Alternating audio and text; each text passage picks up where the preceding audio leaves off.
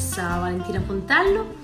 Continueremo l'approfondimento sulle mestruazioni e l'ho detto con un po' eh, di attesa perché mm, io per prima continuo a far fatica a chiamarle con il loro nome, ma invece è giusto chiamare le cose con il proprio nome e quindi aspettiamo insomma qualche secondo, diamo il tempo alle persone di collegarsi. Oggi partiamo da una frase criptica. Troviamo sull'effetto del ginecologo mestruazioni eh, normali per RQD, eh, che è un po' insomma come le sigle degli antichi romani. Ma cosa vogliono dire RQD? allora, RQD vuol dire ritmo, quantità e durata. Ah, questa è una domanda che solitamente il ginecologo fa sempre a una paziente, no? Sì, esatto. E la esatto, paziente solitamente cosa risponde?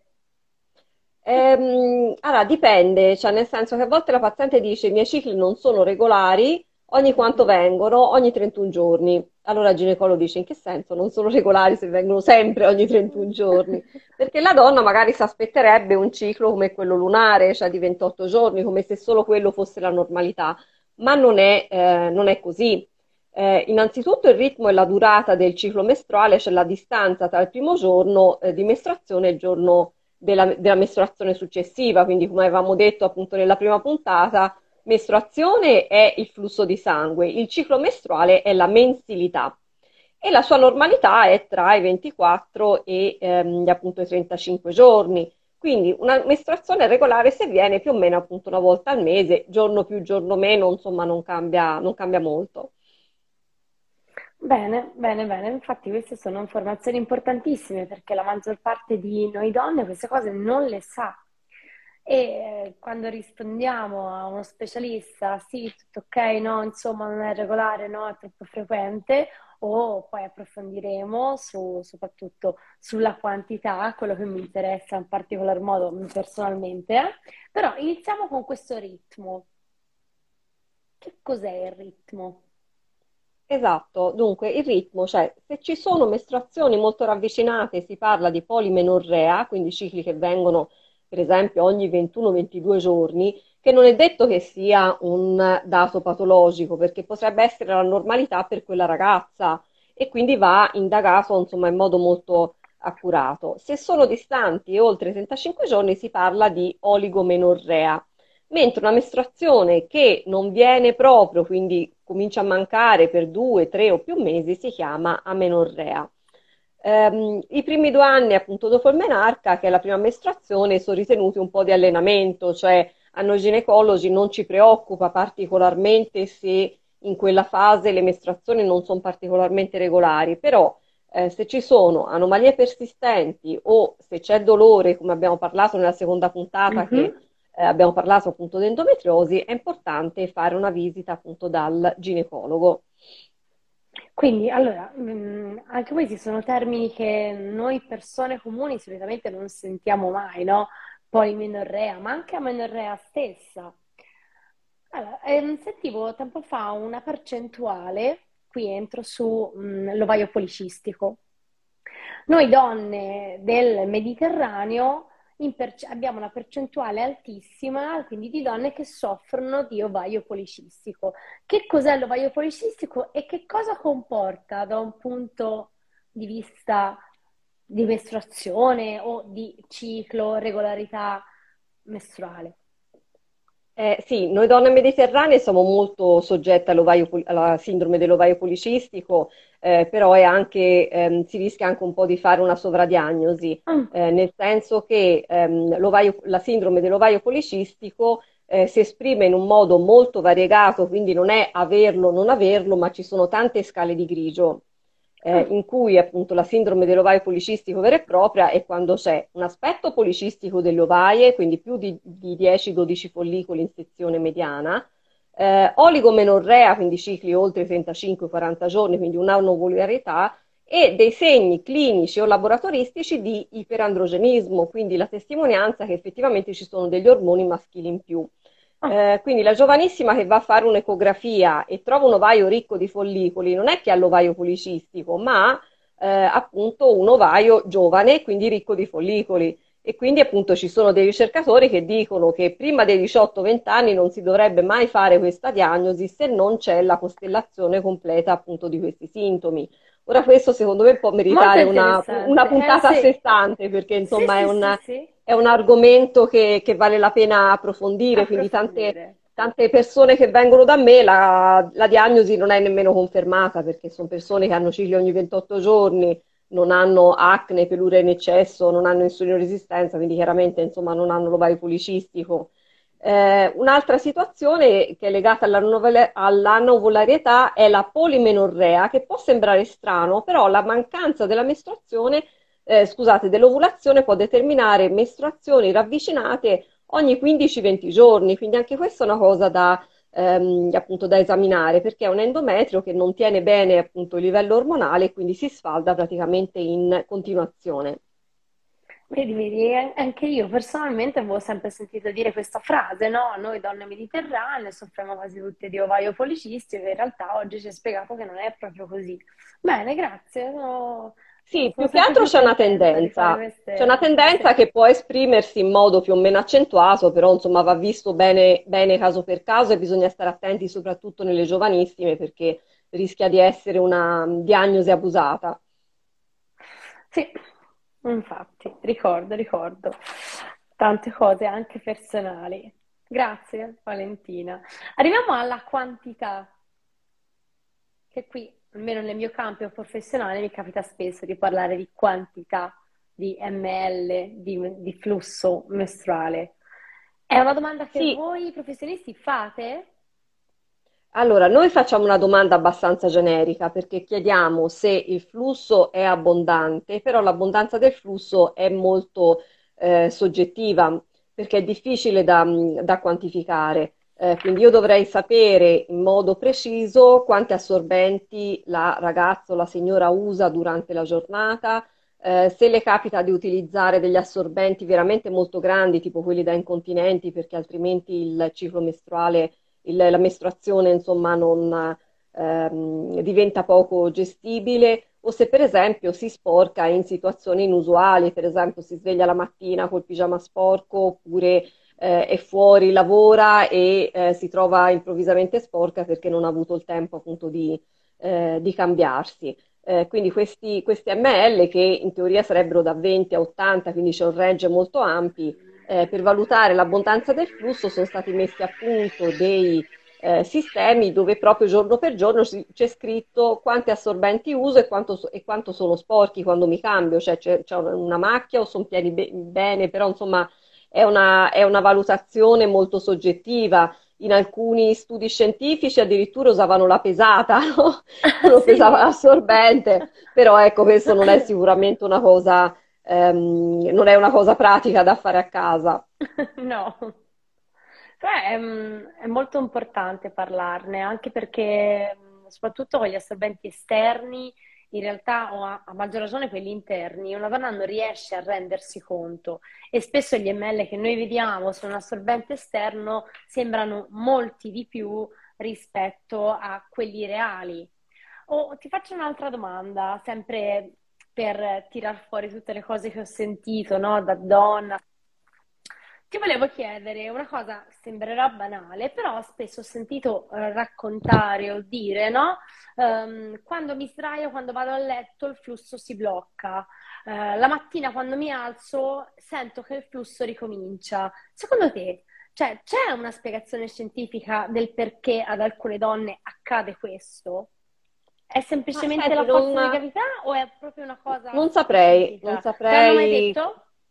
Ma di solito a me non lo dicono, potrebbe essere la forza di gravità, però effettivamente ci sono dei fattori che influenzano la quantità del flusso, per cui eh, spesso a molte persone può capitare magari di fare un tuffo eh, veloce in, in, mare e poi avere un flusso e magari per un giorno o due si blocca e poi ricomincia, quindi ci può essere una vasocostrizione, però sulla posizione non saprei, non saprei che dirti.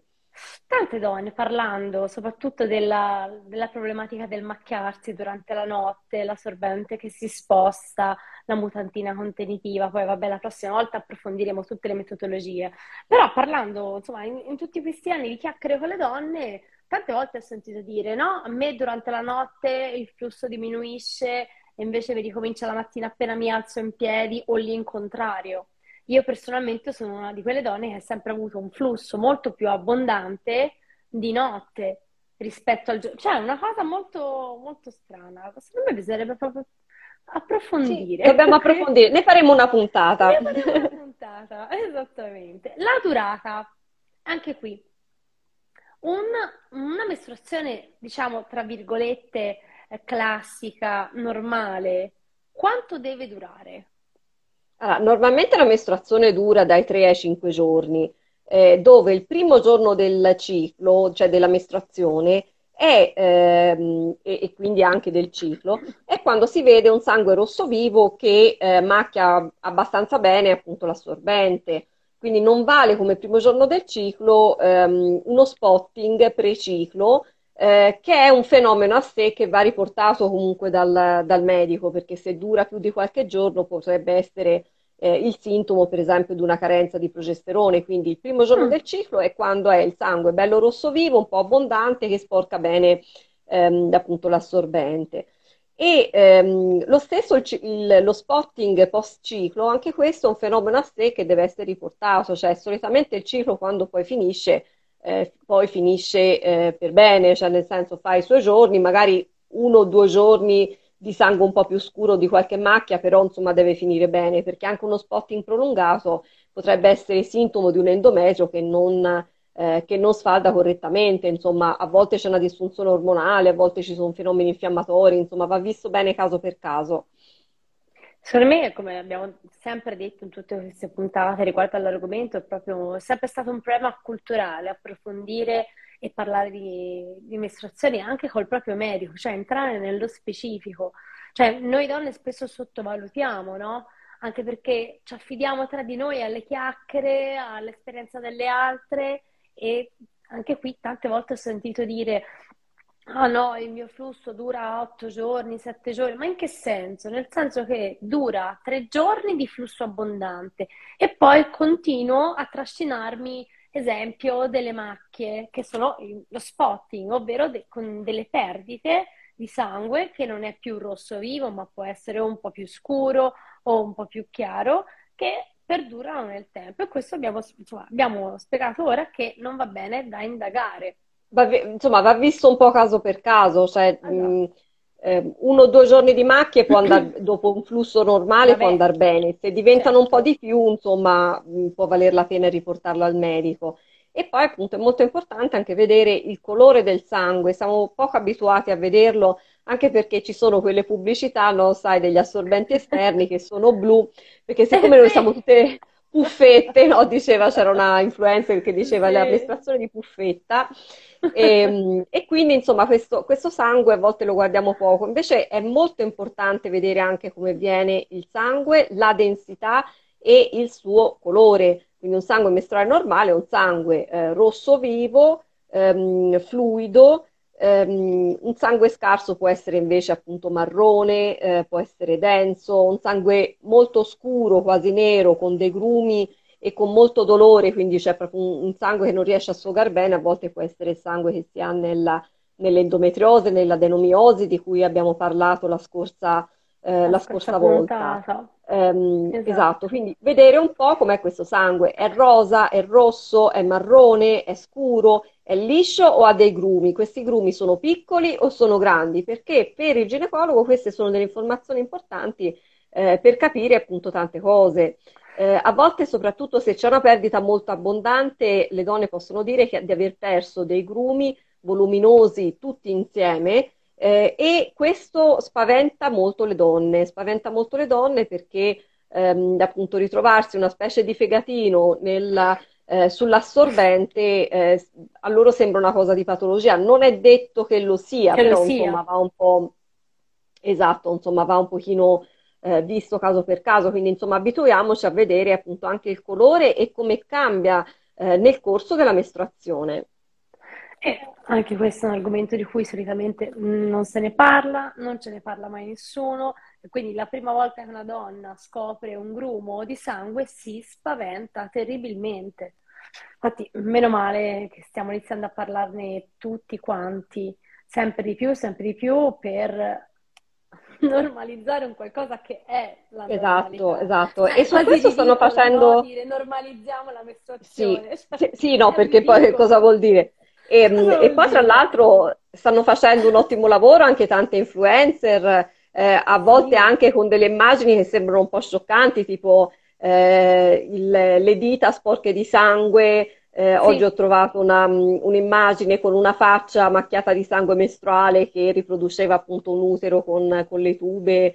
Eh, appunto se, la, se, avete voglia riguardate tra le stories, magari le metto anche tra le stories in evidenza perché eh, comunque può essere, cioè, nel senso, abituiamoci a pensarci, non siamo, non siamo puffette, non siamo no.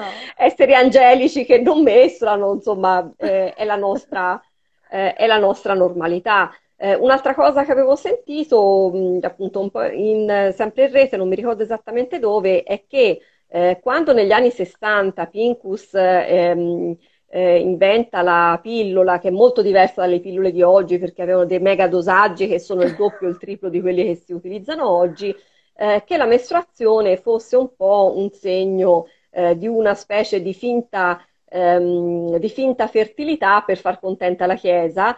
Eh, in realtà non è così perché appunto la donna da sempre ehm, eh, si è abituata a considerare la mestruazione come un fattore di normalità, quindi una mestruazione che, eh, una pillola, scusate, che toglie la mestruazione, eh, lascia un po', ehm, a volte lascia un po' di, ehm, di preoccupazioni, di preoccupazione mm. perché anche se sappiamo che la mestruazione da pillola è una mestruazione eh, falsa, insomma è un ciclo da sospensione semplicemente che può esserci o può ehm, non esserci, la mestruazione per noi da sempre è stata associata alla sensazione del, ehm, eh, del corpo che si rinnova, della purificazione. Avevamo detto mm-hmm. nella mhm. prima puntata come eh, il ciclo mestruale sia vissuto come un tabù e come un qualcosa di sporco, quando in realtà è esattamente il contrario, eh, perché poi è stato visto anche con degli studi scientifici che il flusso di sangue eh, rinnova anche il microbiota, quindi i